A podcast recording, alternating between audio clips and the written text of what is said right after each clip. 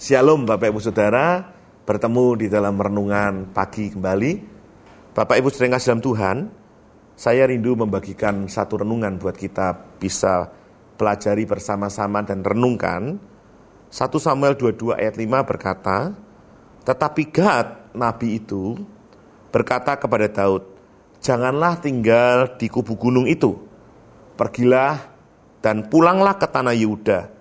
Lalu pergilah Daud dan masuk ke hutan Keret. Kalau Bapak Ibu Saudara pelajari dalam 1 Samuel 22 ini, kita melihat hanya ayat 5. Tapi kalau kita melihat dari ayat yang pertama atau pasal 21 sebelumnya, Daud mengalami masa yang sangat sulit. Firman Tuhan berkata, Daud waktu itu dikejar-kejar oleh Saul, baru lari dari mertuanya sendiri bayangkan Kemudian dia masuk waktu itu ingat di Gad, di sana dia ketemu dengan Raja Gad dan firman Tuhan katakan di sana orang mengenal dia. Kenapa? Daud pernah mengalahkan perwira Gad yang bernama siapa? Goliat ya. Tetapi Daud pura-pura menjadi gila.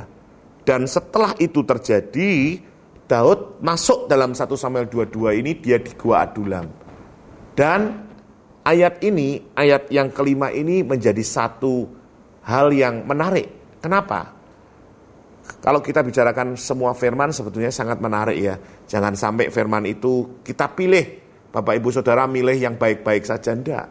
Tapi firman yang Tuhan mau dalam hidup kita. Kalau kita melihat ini, saya berkata, yes, terima kasih Tuhan. Karena Daud, dia adalah seorang pemimpin, Bahkan dia sudah diurapi jadi raja. Tapi belum secara fisikal karena dia lagi dikejar-kejar. Bapak ibu saudara yang kasih Tuhan, Daud ini orang yang hebat. Bahkan orang-orang Gad berkata, dia mendengar puji-pujian, lagu-lagu, Saul mengalahkan beribu-ribu, Daud mengalahkan belaksa-laksa. Jadi Daud ini orang yang dikenal, orang yang hebat, orang yang kuat, tapi yang saya lihat, Daud ini orang yang rendah hati. Dia mau mendengar suara dari seorang nabi Tuhan. Bapak Ibu yang terkasih dalam Tuhan, kadang-kadang kita jadi anak Tuhan karena atribut kita, karena kedudukan kita, kita tidak mau mendengar apa yang Tuhan mau. Tuhan bisa berbicara melalui nabinya, hamba Tuhan, atau bahkan maaf kata Bapak Ibu, melalui anak saudara, melalui bawahan saudara. Apakah kita mau mendengarkan suara Tuhan? Lupa, gimana dengan suaranya kalau saya tidak tahu oleh sebab itu? Beberapa waktu lalu saya katakan keiniman dengan Tuhan itu sangat penting. Untuk diperkenan oleh Allah, kita harus membangun keiniman. Daud berkata, tujuh kali dalam sehari dia memuji Tuhan. Artinya dia mempunyai hubungan pribadi dengan Tuhan yang baik. Bapak ibu saudara, mari ketika engkau rindu mempunyai hubungan yang baik pada Tuhan, secara otomatis engkau akan mengalami rendah hati, bukan rendah diri, kerendahan hati yang dari Tuhan. Dan Tuhan rindu ketika engkau rendah hati Bapak Ibu seperti Daud, itu ada haus dan lapar akan Tuhan. Dan itu akan membuat engkau disertai Tuhan. Penyertaan Tuhan itu sangat penting buat hidup kita. Ulangi bersama saya, penyertaan Tuhan sangat penting dalam hidup kita. Kenapa saudara? Kejadian 39 ayat 3 sampai 5 berkata, setelah dilihat oleh tuannya bahwa Yusuf disertai Tuhan, bahwa Yusuf disertai Tuhan, dan bahwa Tuhan membuat berhasil segala sesuatu yang dikerjakannya. Orang yang disertai Tuhan, Tuhan buat seluruh pekerjaannya berhasil apa pun yang dikerjakannya. Bapak Ibu Saudara dalam kondisi pandemik ini, kalau engkau rindu pekerjaanmu berhasil, kalau engkau rindu apa yang engkau kerjakan dari tanganmu, dari apa yang engkau perbuat berhasil, sekali lagi engkau perlu Tuhan sertai hidupku dengan rendah hati tentunya. Kadang-kadang Tuhan berbicara kepada dia, kepada kita melalui per, per, istri kita, suami kita, anak-anak kita?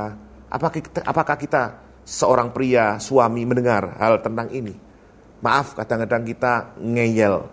Saya mengayal, mengalami itu karena saya orang dominan, sukanya ngeyel Bapak Ibu. Kalau istri bilang sesuatu buat saya, kalau sesuatu belum saya kerjakan, belum saya lihat, oh ternyata salah, saya belum bisa bertobat. Tapi puji Tuhan, akhirnya itu membuat saya bertobat. Kita perlu penyertaan Tuhan dalam hidup kita. Kalau kita lihat di dalam kejadian 41 ayat 56, perhatikan Bapak Ibu, kelaparan meranda seluruh bumi. Maka Yusuf membuka segala lumbung dan menjual gandum kepada orang Mesir. Semakin hebat kelaparan itu di tanah Mesir. Perhatikan, Yusuf disertai Tuhan menjadi raja muda atau mangku bumi di Mesir. Kenapa? Karena dia melakukan hal yang benar di hadapan Tuhan.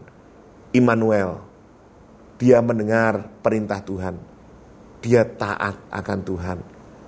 Yang penting buat hidup kita Bapak Ibu yang terkasih dalam Tuhan, engkau harus mempunyai sikap yang dari firman Tuhan katakan sikap yang rendah hati. Rendah hati ini sangat hidup, sangat penting buat hidup kita saudara. Karena rendah hati ini penting dikatakan di dalam firman Tuhan bagaimana kita bisa mempunyai kerendahan hati. 2 Samuel 11 ayat 2 Samuel 11 sampai 12. Daud memiliki kehidupan yang rendah hati. Ingat ketika dia ditegur oleh Nabi Nathan, ini sudah jadi raja. Jadi tadi yang saya katakan dia lagi dikejar-kejar. Tapi ini sudah jadi raja. Dia sudah ada di tahtanya. Dan ketika ia ditebur oleh Nabi Nathan karena kesalahan yang dibuat dengan istri Uria, salah satu perwira Daud namanya Uria, yaitu Beseba, ya.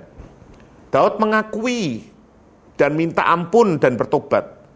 Ingat, Daud tidak sombong. Kesombongan dan kecongkaan dibenci oleh Tuhan. Roma 5 ayat 8 berkata, akan tetapi Allah menunjukkan kasihnya kepada kita. Karena Kristus telah mati untuk kita ketika kita masih berdosa. Jadi dia menunjukkan kasihnya biarpun ketika kita masih berdosa. Jadi jangan kita sombong di hadapan Allah.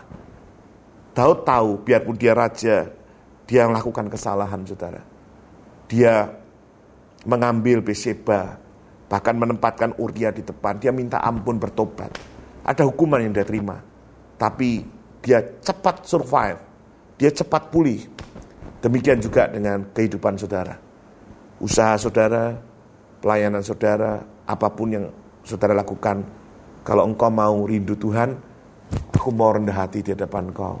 Karena ketika engkau rendah hati, engkau taat, itu satu jalur saudara.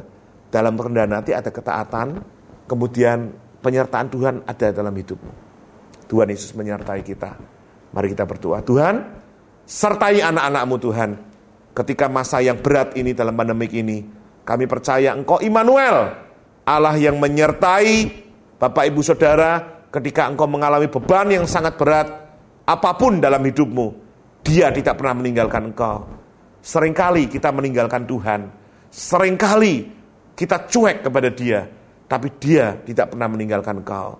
Terima kasih Tuhan untuk penyertaanmu, buat kami percaya penuh bahwa Engkau Allah Immanuel di dalam hidup kami. Dalam nama Yesus. Yang percaya berkata, amin.